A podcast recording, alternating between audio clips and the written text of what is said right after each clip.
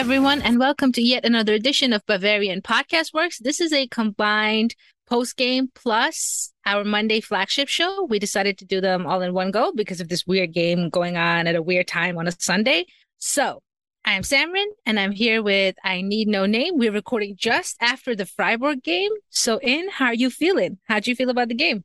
Oh, this is amazing. Wow. We just won five nil in the Bundesliga and against a team that isn't in the relegation places for a change. So, like, right. it feels it feels good. It feels good for a change.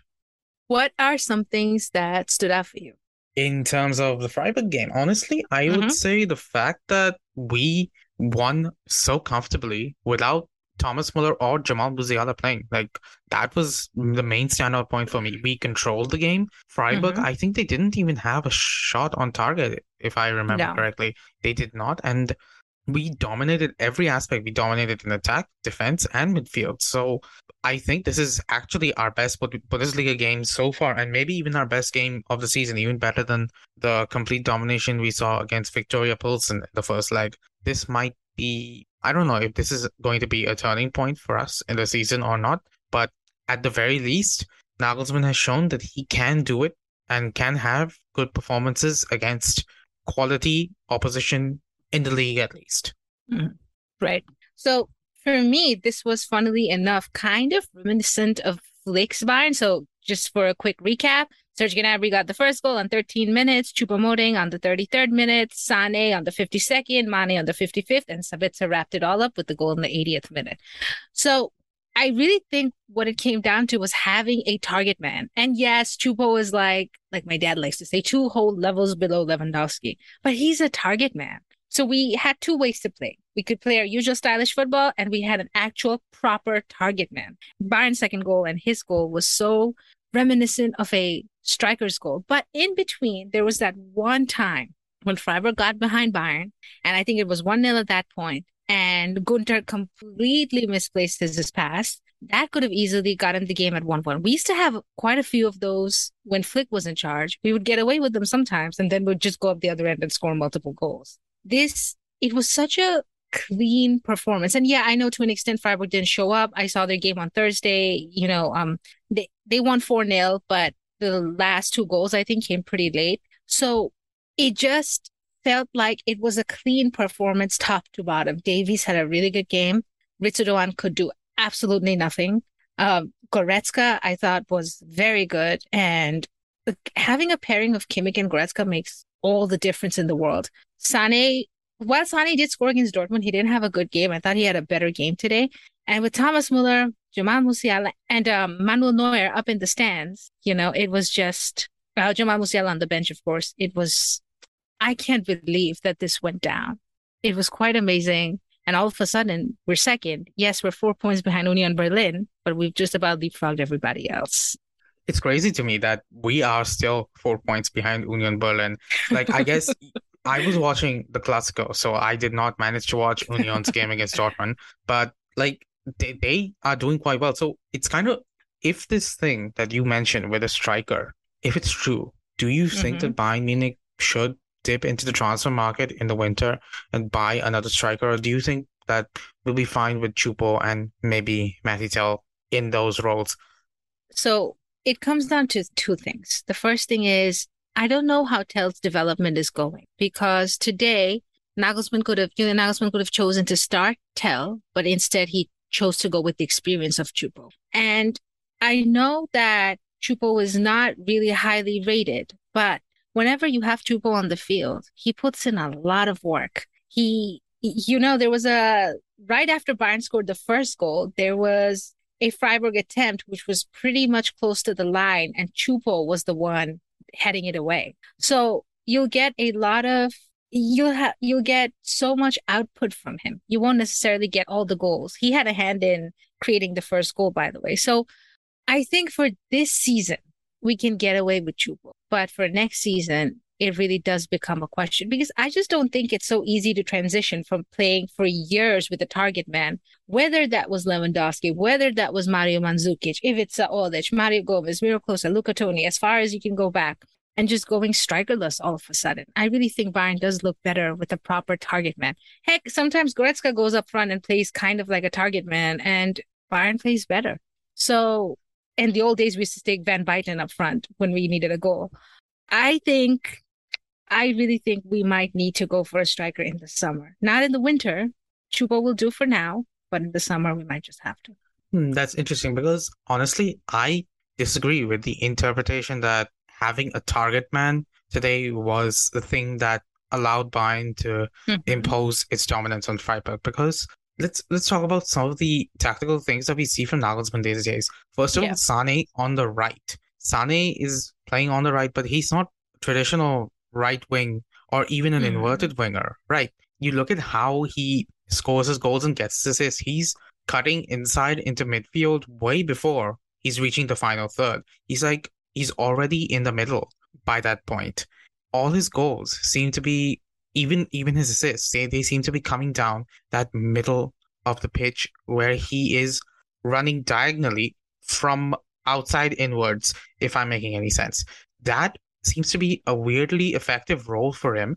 And I, I think Freiburg were just caught really off guard. They had no one there marking or stopping Sané. They were very much doubled up on the wings at the back, trying to stop Bayern from stretching the play. But Bayern were not concerned with that. Bayern were concerned with breaking down the middle with Sané leading the charge. And I get it that we did not have Thomas Müller or Jamal Musiala playing today, but the way Sané stepped up and the amount of space and time he was given to operate, it practically did not matter because he was, like, Freiburg just did not pick him up.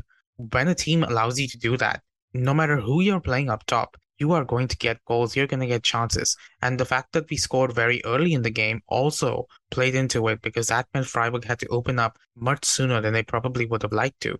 The second point I should point out that Choupo today, he did not play as how Robert Lewandowski used to play for us. Like, yeah, you can m- make the point that Choupo is not as good as Lewandowski, but my point would be that Choupo today did not play too differently from how Bayern's target men or strikers have played in that role this season when Nagelsmann has fielded a four two three one, whether it be Gnabry or Mane or Müller in the role. He was quite effective, but I would say that effectiveness comes down to the fact that he capitalized on chances and space created for him by the attack around him, which any good player in a system that was that is clicking like this would do. The other point I should mention is that, how would I put this? Like, when we had Lewandowski at the club, we were not playing this fluidly. We were not creating goals, creating chances as fluidly as we are now. We have had problems with finishing chances, but outside from the game against Union Berlin, I don't think we've had any very serious problems creating chances, even against teams where I would say that we lacked chance creation. Teams again, teams like, I don't know, who would I say, Augsburg, or against yeah, even Dortmund in the second half. Even in those games where we, where I would say we did not have that many chances created, we still did not really lack for chances to put those games to bed. That is something that we did not really see when Nagelsmann had a striker like Robert Lewandowski at his disposal. So I don't think that Bayern's good f- performances right now are down to the lack or the presence of a striker. And I do not believe that Brazo will go after a striker in the winter or the summer. I think he believes in this setup. He might, if Choupo does not extend this contract, then we might not have a choice but to go for someone. But I think the rumors of someone like Harry Kane for one hundred million, those kinds of things are a little bit far-fetched and probably would be unnecessary, given that we do seem to score goals either way. That's true. Um, I will. What I will say about Choupo is he did, as you mentioned, he did kind of blend in with the type of play that we've been playing this season, with players shifting in their roles and whatnot.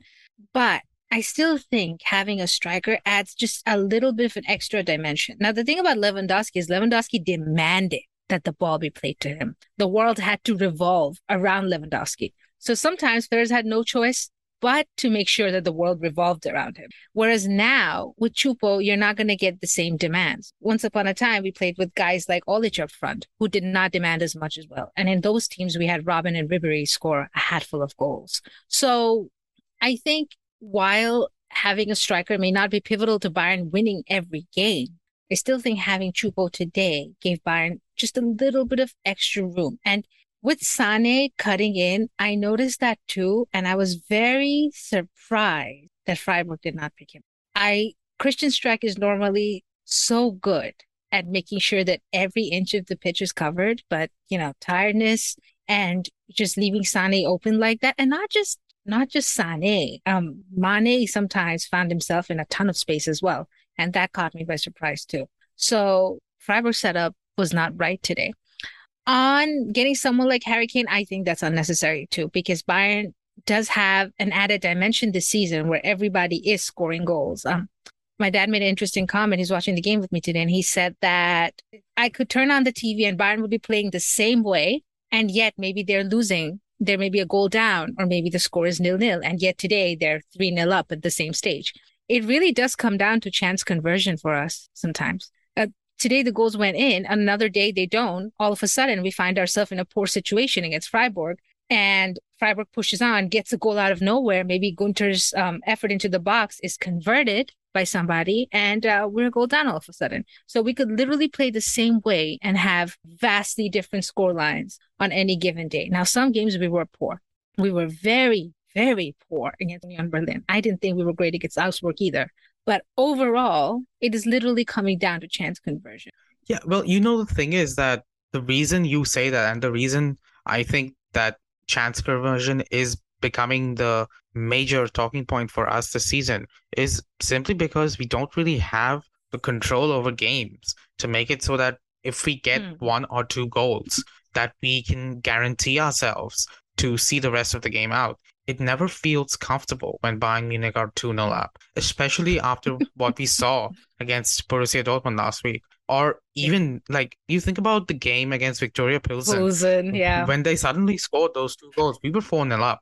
But we had made yeah. all our substitutions, and then we were suddenly looking like, oh God, what what is this? What could happen? And that is not a feeling you should have against possibly the second worst team in the Champions League this season. Mm-hmm. I don't think that this is solely a Nagelsmann problem, because I've seen this exact same problem under Hansi Flick as well. Yeah. And, you know, I said this in the game thread, but it comes down to mindset for me. Bayern Munich coaches, both Hansi Flick and Nagelsmann, they have a very specific mindset of how we should be playing. They should, they want us to be attacking on the front foot, constantly making vertical passes, line-breaking passes, passes that unsettle the opposition. That's a very difficult thing to do. It's very rewarding when it comes off, and it gets you a lot of goals, often in huge batches like this five-nil win. But when it's when you just have like a one-nil or two-nil lead and you just need to see the game out, that is not the kind of game you should be playing. All you should be doing is trying to pass it wide, sideways, keep the square passes, keep the control, keep tempo low, and make sure that the opponent wears themselves out while trying to chase the ball. That is something that we used to do really well under Pep Guardiola, if you remember. And that is something that Pep Guardiola seems are the masters of doing. We don't have that kind of quality in us, nor do we have the ability to really change tempos. We either are at one hundred miles per hour or we aren't playing. That is why these chances that we fail to convert when we are playing at one hundred miles per hour, they seem to be the linchpin of our game, because when we are not creating chances, we are conceding chances. It's there is no holding pattern at Bayern Munich where we can just take a breather, take a break, let ourselves cool down, let ourselves gain, gain back energy, and then go back to attacking. There is no system for doing that. And I'm not going to solely blame Nagelsmann for it, because as I said, Flick had this problem too.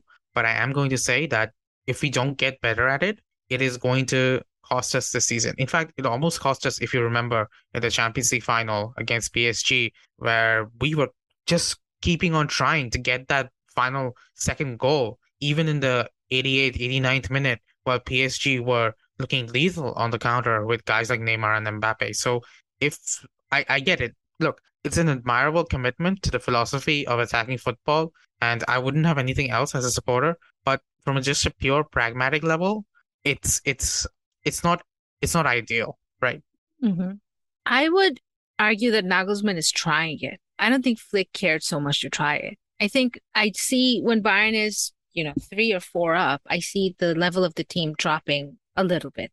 the tempo dropping a little bit. And today, I think Christian Streich got a yellow card for complaining about Bayern wasting time when there was like sixteen minutes left to go or something. Or I'm not sure why he got a yellow card, but it seemed like Bayern were taking their time with every throw, and then they scored another goal. So I think Nagelsmann is trying, just not very successfully, to bring down the tempo of the game. But it's funny because when Bayern brings down the tempo, it seems like they can shift back up.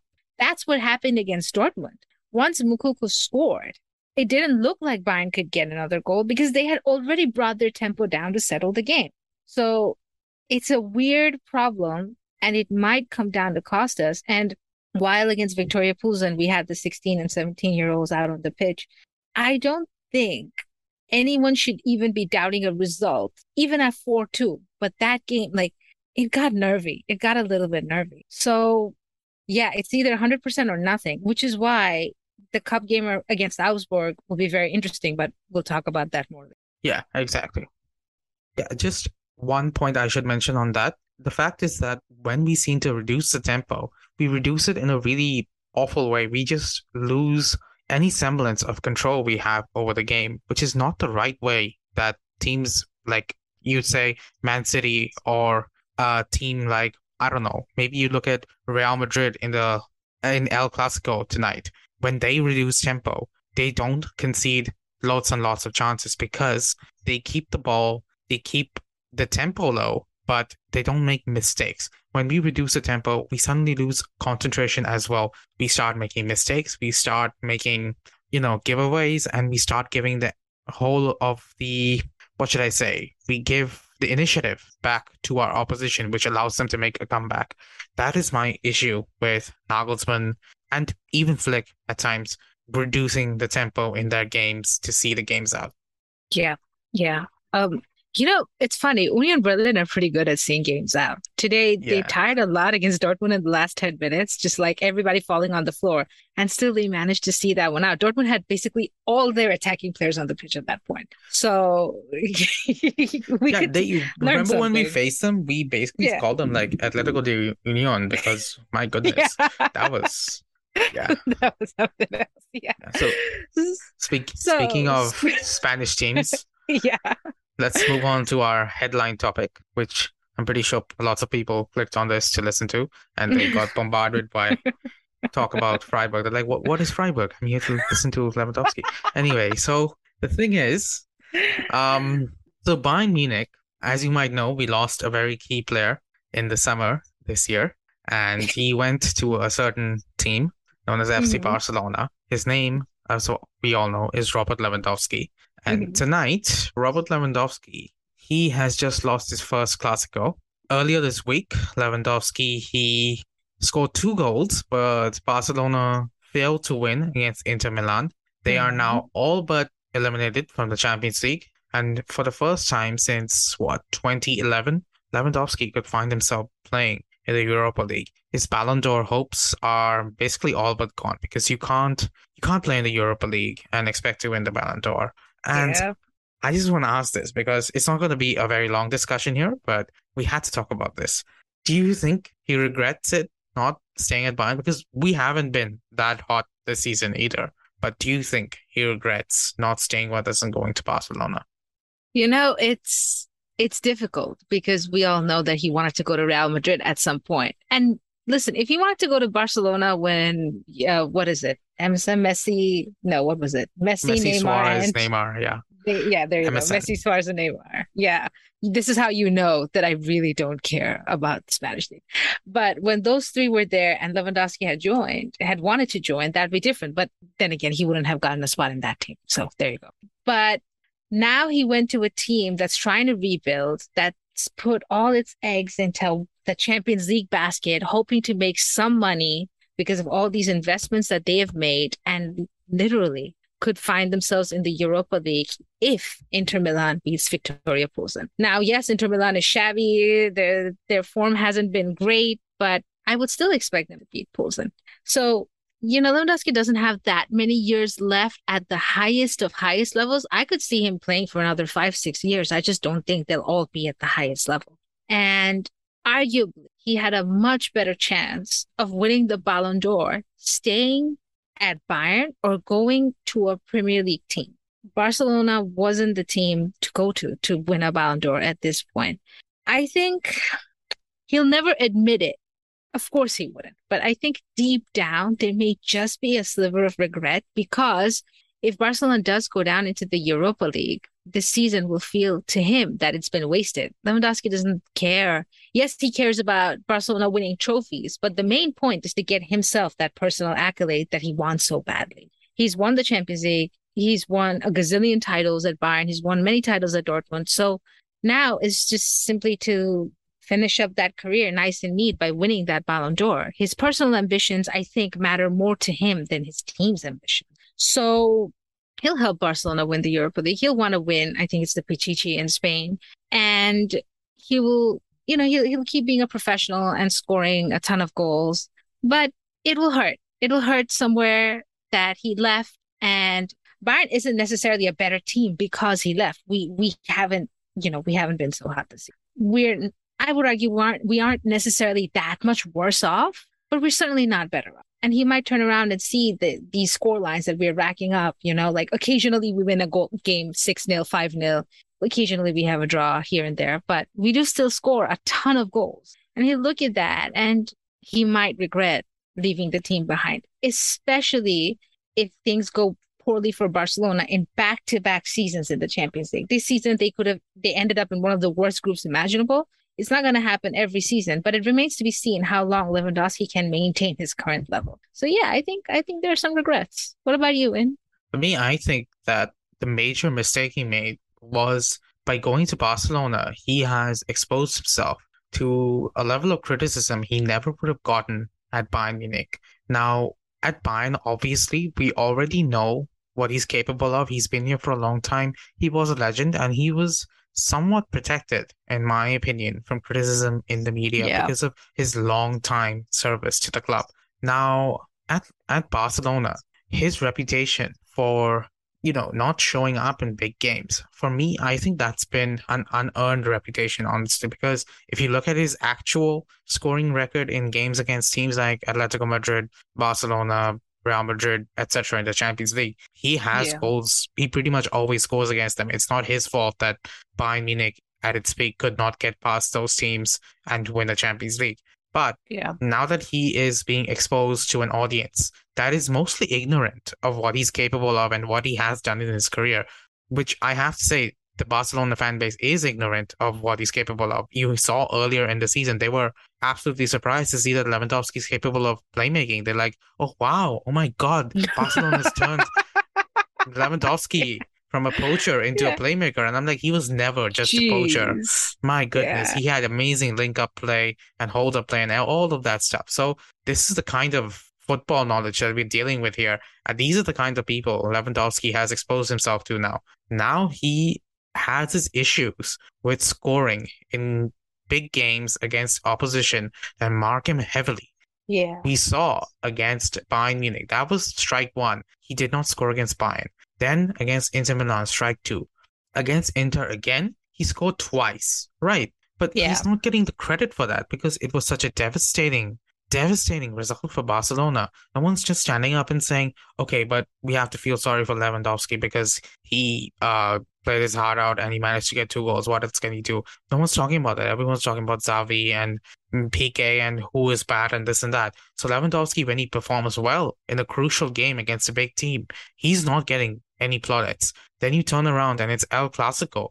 All that people can talk about is Lewandowski is not a big game player because he missed a chance that was offside, by the way. He wouldn't have even been mm. offside, but he didn't put it in the net. So he's it's being criticized as being a missed chance. And it's even worse because his rival on the other end of the pitch, Karim Benzema, scored. right. Right. And yeah. but if you compare like Benzema and Lewandowski's careers, is not even like it's just in pure goal scoring terms, Benzema and Lewandowski are just not comparable. But these big high profile games are what Lewandowski is ju- is being judged by now. And because he's moved to Barcelona, that's all he's ever going to be judged by because no one has any other context. And this might leave a stain on his legacy as a footballer in the in the minds of people who he's leaving behind, because already you have Bayern fans posting revisionist history about how important he was to the team, because a lot of it is, I mean, look, a lot of it is already down to the fact that we were not happy about the way he left and the comments he made when he was leaving. Whether it's fair or not, how the board treated him, I don't think they treated him very well. Even so, that the way he left and the fact that he left at all left a lot, lot of fans upset. And because of that, the fan base that has protected him and defended him for years and years and years, they no mm-hmm. longer have any incentive to do that anymore. Meanwhile, you have the Barcelona fan base who have no incentive to really protect him for any reason whatsoever. And all the reasons to criticize him, because he's coming to them as billed as one of the best strikers in the world, or the best striker in the world. And he's coming to them for a massive fifty million fee. Right. Yeah. I mean, remember, Bayern got him for free. Yeah. So he's coming to them with so much baggage that he needs to prove himself.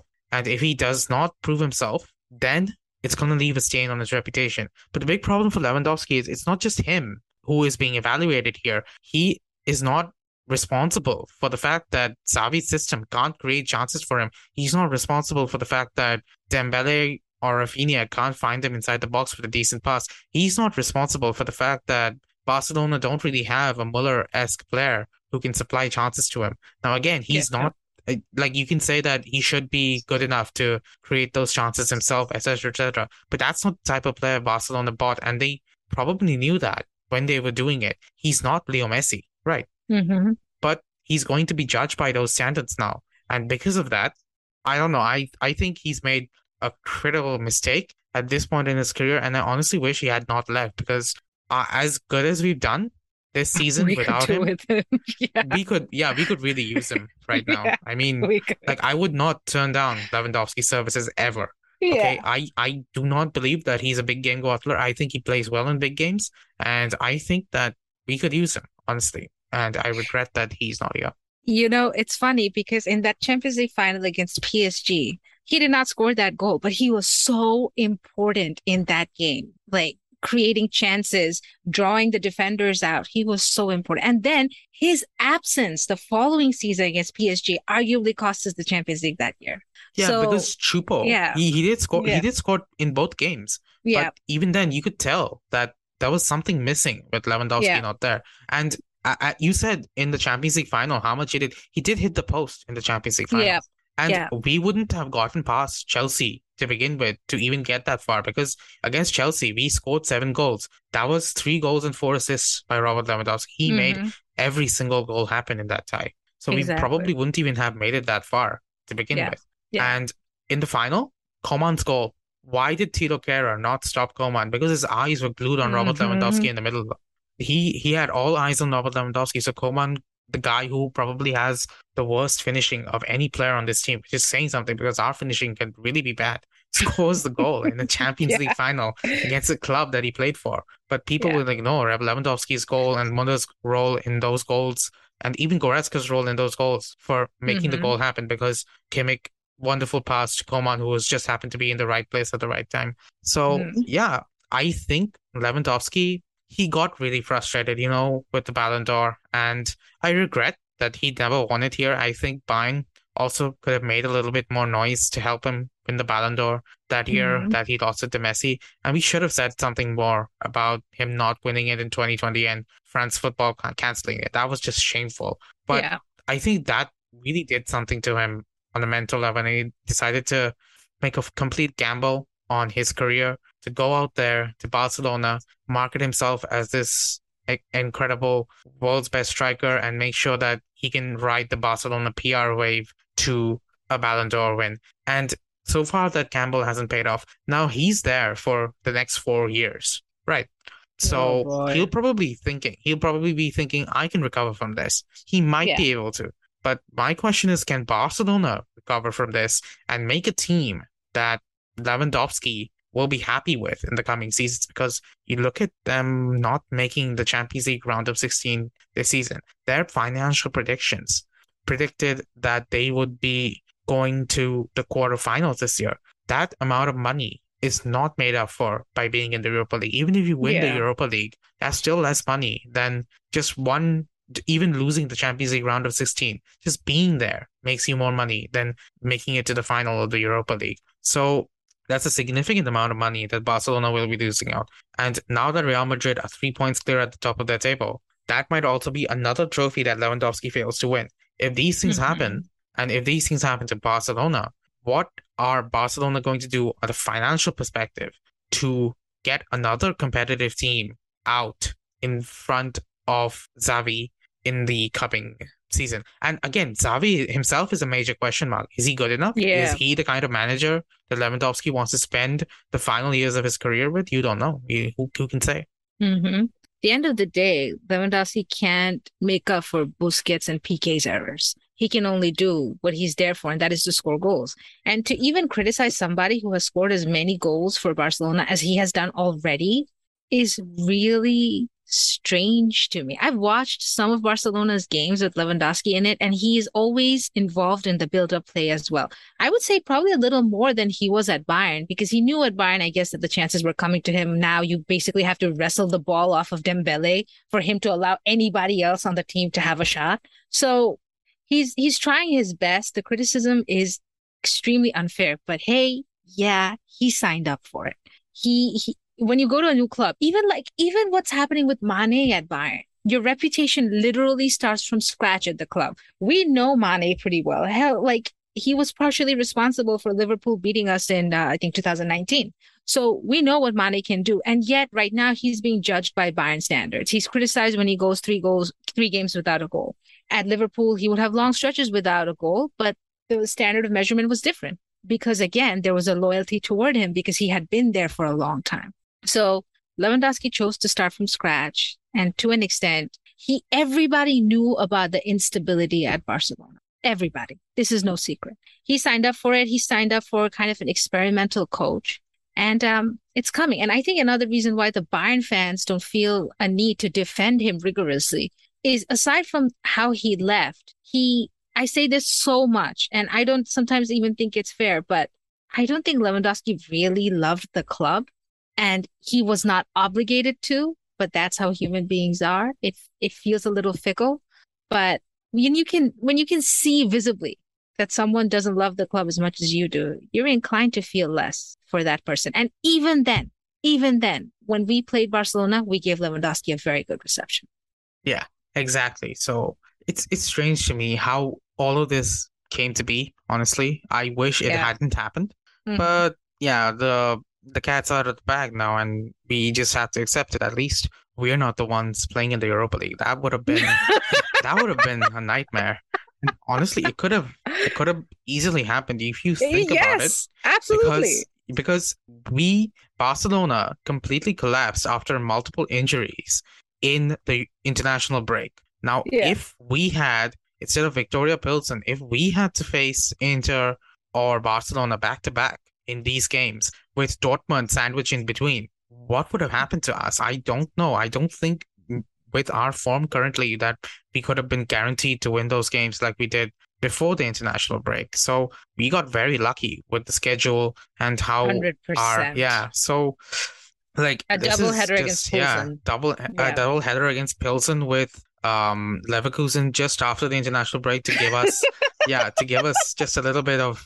um yeah. stamina back. It's, it's it's a lot of it, it, a lot of things have gone our way so far this yeah. season, and I hope they continue to. Speaking of which, oh man um here comes our most difficult game of the season, yeah. the game that is even more difficult to win than the Champions League final, which is the D F B Pokal second round, and we have to face a team that we've already lost to this season at their the home only ground. Team we've lost to yeah yeah It is oh F C Augsburg. So, first of all, I want to point out that there is a decent chance that Manuel Neuer may not be able to play against Augsburg. That, right from the beginning, I'm concerned. Because Sven, I right. don't I don't hate Sven, okay? I, I like him. I think yeah. he was unlucky in that one game against Madrid because he had a great season that year otherwise. And I don't hold that mistake against Madrid against him. But he is not anywhere near as good as Manuel Neuer. And not having Neuer on the pitch against any team is a massive, massive, massive loss. That's just a start. Then we have, I mean, what else can I say? Lucas Hernandez Müller, is out for sure. Lucas Hernandez is out. Tom, but Lucas Hernandez, honestly, I'll I'll say this as a credit to our defense. Right now, the way Upamecano and De Ligt are playing, I don't miss Lucas. I think Lucas can take his yeah. time getting mm-hmm. better because Upa and De Ligt have been rock solid at the back. Yeah. Whereas Thomas Müller being out, that concerns me. He was supposed to play today, but he did not play because of muscular issues. I hope he was just rested.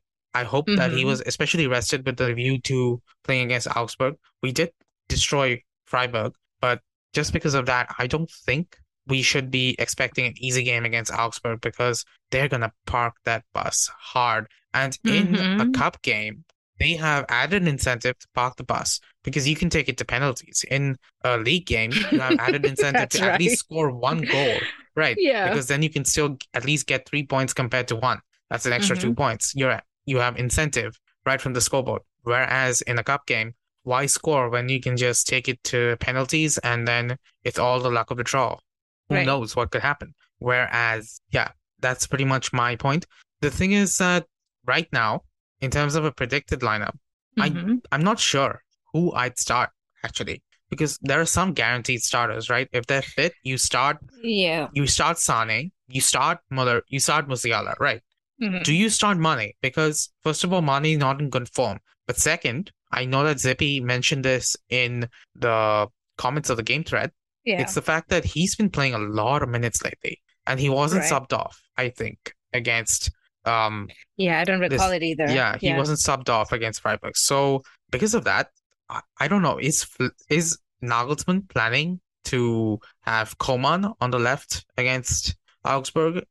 If he is, I wouldn't be against it, because Mane could use the rest, and Coman with Davies on the left-hand side, they are a virtually unstoppable duo if they click. But on the other hand, I'm also concerned because Coman has not been that hot this season, and Mane, he, he does come up good. He has a reputation as a big game player, and he's done it at Liverpool, and I have seen the team play better with him than without him, in my opinion. He just has the better movement compared to all our other wingers, and because of that, I don't know. I you tell me, what, what would you see in the lineup against Augsburg? So, so first of all, I do want to mention one thing about two big things about Augsburg. So Rafa Gikiewicz is probably going to be out. He, he didn't, is. and that yeah, oh that's a God. big one. That's he huge. didn't play today, and I think I don't know how long he's out for, but I'm I don't think he'll make it back in time for the Bayern game. Also, Andre Hahn is out, which Andre Hahn is a proper target man, which gives our defense some relief. So those are two big things about this game. So with that in mind, I would actually play Coman. Just because I don't, I, I think he's on a three-match ban. What do you get for two yellows? One match or three match? Uh, is it two matches? I don't. Two matches? I honestly don't. I don't know. Either way, he, he, him being banned from Bundesliga games means he's got plenty of rest. So I would start Coman one way or the other. We are, in my opinion as well, we are better with Mane in the team, regardless of his form. But listen, the the guy is not exactly a spring chicken, so he he needs time off, and I would leave him on the bench. Uh. Sané plays for me because, mainly because Gikiewicz is out. And that means he gets plenty of chances to test, uh, I think it's Kubo, Kubo?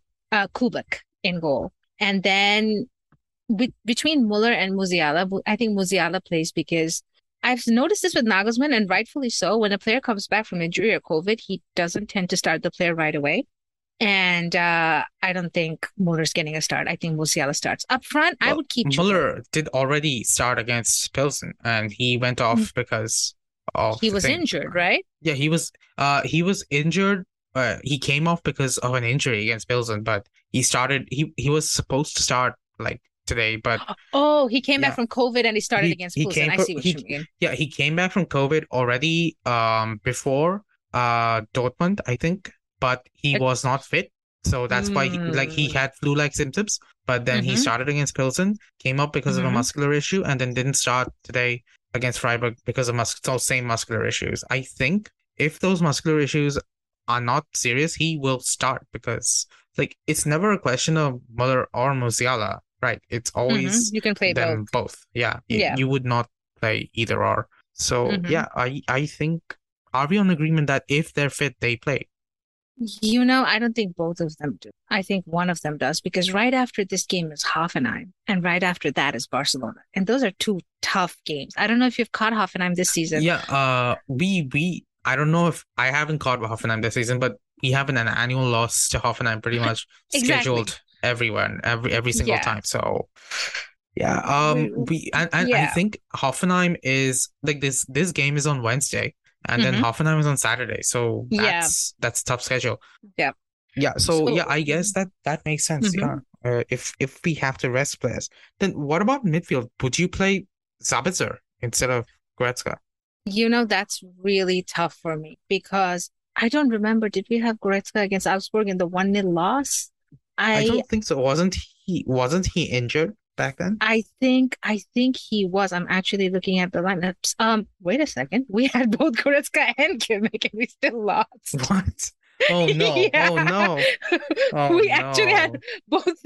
Listen to oh, this. Oh no! We had Goretzka, Kimmich, Müller, Sané, Musiala, Mane, and we still oh, lost. Oh no! Game. Oh no! We we're oh, doomed. Man. We're doomed. We're doomed. So it's you over. know. Yeah, I would.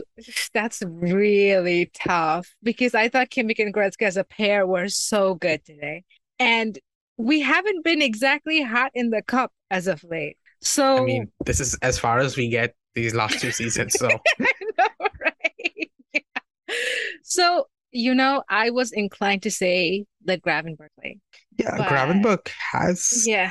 Yeah, he has that knack for going forward, and he's already scored in the cup, I think. But to be yeah. fair, Augsburg and who was it? And we had Victoria Plzeň in the first round. Yeah, we had Victoria Plzeň. Yeah, yeah, yeah. So they're not like comparable or in the same yeah. league, even if Augsburg aren't playing that well this season, aside from their win against Bayern. Um, the thing is yeah. that I would say, I would say that you don't switch up the formula at this stage. Goretzka is playing well. Kimmich mm-hmm. is playing well. So mm-hmm. start them both. And mm-hmm. if we find that um, Goretzka is not performing up to standard, then sub on Sabitzer, because you can always make subs. You have five subs plus one mm-hmm. more for added time. Um, yeah. So with that, no no reason not to make subs, right? Yeah. Yeah. Backline. I also, yeah, go ahead. Yeah. Backline, doesn't it choose itself? Yeah, kind of. There's, you know, Davies, Didic, Upamecano, Mazraoui. That's it right now. Or wait, what about Pavard though? Pavard, honestly, like, Pavard, he might play simply because I think Mazraoui injured himself today against oh, Freiburg. Oh, right. I just he was getting He was getting his hamstring taped up on the sidelines, and mm-hmm. he was touching the hamstring. I have not seen, like, we're recording this right after the game, so we have not seen any quotes from Nagelsmann on how Mazraoui is doing. Mm-hmm. I think that if Mazraoui is fit, he would be the superior option to Pavard, because I think we will need that extra attacking initiative that Mazraoui offers. Mm-hmm. And honestly, I will just say this. I have not noticed any difference in our team defensively when Mazraoui plays compared to Pavard. If anything, Agreed. we just look more balanced altogether, because, and this is in a season where Pavard has actually been good. I'm not even slandering Pavard right. this season. Like last season, right. he was horrible, but this season he's been good, but Mazraoui's just been better. You think about when he came on completely cold against Barcelona, but he shut down Played his well. side of the team. Even when Dembele went to his side, desperately trying mm-hmm. to escape being shut down by Davies, he got shut down by Mazraoui on that side. And he had that yeah. last-ditch tackle on Robert Lewandowski to dis- dispossess the ball. So, yeah, I think Mazraoui, I hope he's not injured, because he would be a huge loss, and I'm glad he. I'm glad we bought him for this season, because yeah. I'm very impressed with him so far. It's funny, when Gravenberch and um, Mazraoui came in, I actually expected Gravenberch to have a bigger impact than Mazraoui, but Mazraoui seems to. That was back when Sabitzer up. was still. Yeah, his, yeah, mm-hmm. he he was playing like spoiled milk, so. Back then, we thought that Gravenberch would be the guy challenging Leon Goretzka for his spot. But now that Sabitzer is playing like the second coming of N'Golo Kante, it becomes more difficult for Gravenberch to get minutes. That being said, I think Gravenberch deserves more minutes than he's had so mm-hmm. far. And I hope that with the coming games against Augsburg, if we have a decent lead against Augsburg, not impossible, I hope. Then I hope to see Gravenberch come on, and then maybe Gravenberch get a start against Hoffenheim. I get it. We are in a very difficult title race right now, but Nagelsmann needs to keep his youngsters happy. And Today yeah. we saw some good substitutions. We saw Tell come on. We saw Stanisic come on. Gravenberg mm-hmm. probably should have come on instead of Sabitzer. Yeah. That would have allowed. That would have allowed, in my opinion, Nagelsmann to start Sabitzer against Hoffenheim. But now that yeah. he's not done that, it's going to be more difficult for him to keep Gravenberg on the bench. And Gravenberg's already complained about his playing time this season, so he's already getting frustrated, and that's before these this run of games. So I hope Nagelsmann yeah. fixes this fixes this issue. Do you have a scoreline prediction for Augsburg? I am absolutely going to refrain from that. In oh no, I'm not. Mm, I'm not should, getting into should, this. Should I predict a scoreline? I mean, uh, historically, historically, things have worked I, out better for a, you. I have, I have I have a hundred percent record in predicting scorelines in D F B Pokal second round games between Bayern Munich and Bundesliga opposition. So okay, so let's hear it. Yeah, so I'm gonna say that Bayern Munich lose two nil. Oh my goodness, really? Okay, yes. against um, a, against an Augsburg side that is absolutely like they have injuries are literally raining down on them. You, and they do lost you, we lost five nil to Gladbach when they couldn't literally you know could what? not You're play right. football. They could not play football. We lost to Holstein. Our our, yeah. our sextuple winning team lost to Holstein Kiel. So anything can happen. D F B Pokal second round, anything can happen. Okay, all right. I guess it gives us one less competition to worry about. And this yeah. is a Bavarian derby. Okay. okay. Yeah, okay. Okay, I guess that is pretty much our podcast for today. I hope you enjoyed it. This was Samrin and I Need No Name. You can follow us on Twitter at Bavarian F P Works. We're available on every single podcasting platform that you can think of, Spotify, Apple, Google Podcasts, whatever. Um, thank you for listening, and we'll see you next time, which will probably be our post-game review of Bayern Munich's impending loss to F C Augsburg. So, yeah, thanks for, li- thanks for listening, and good night. Have a good one.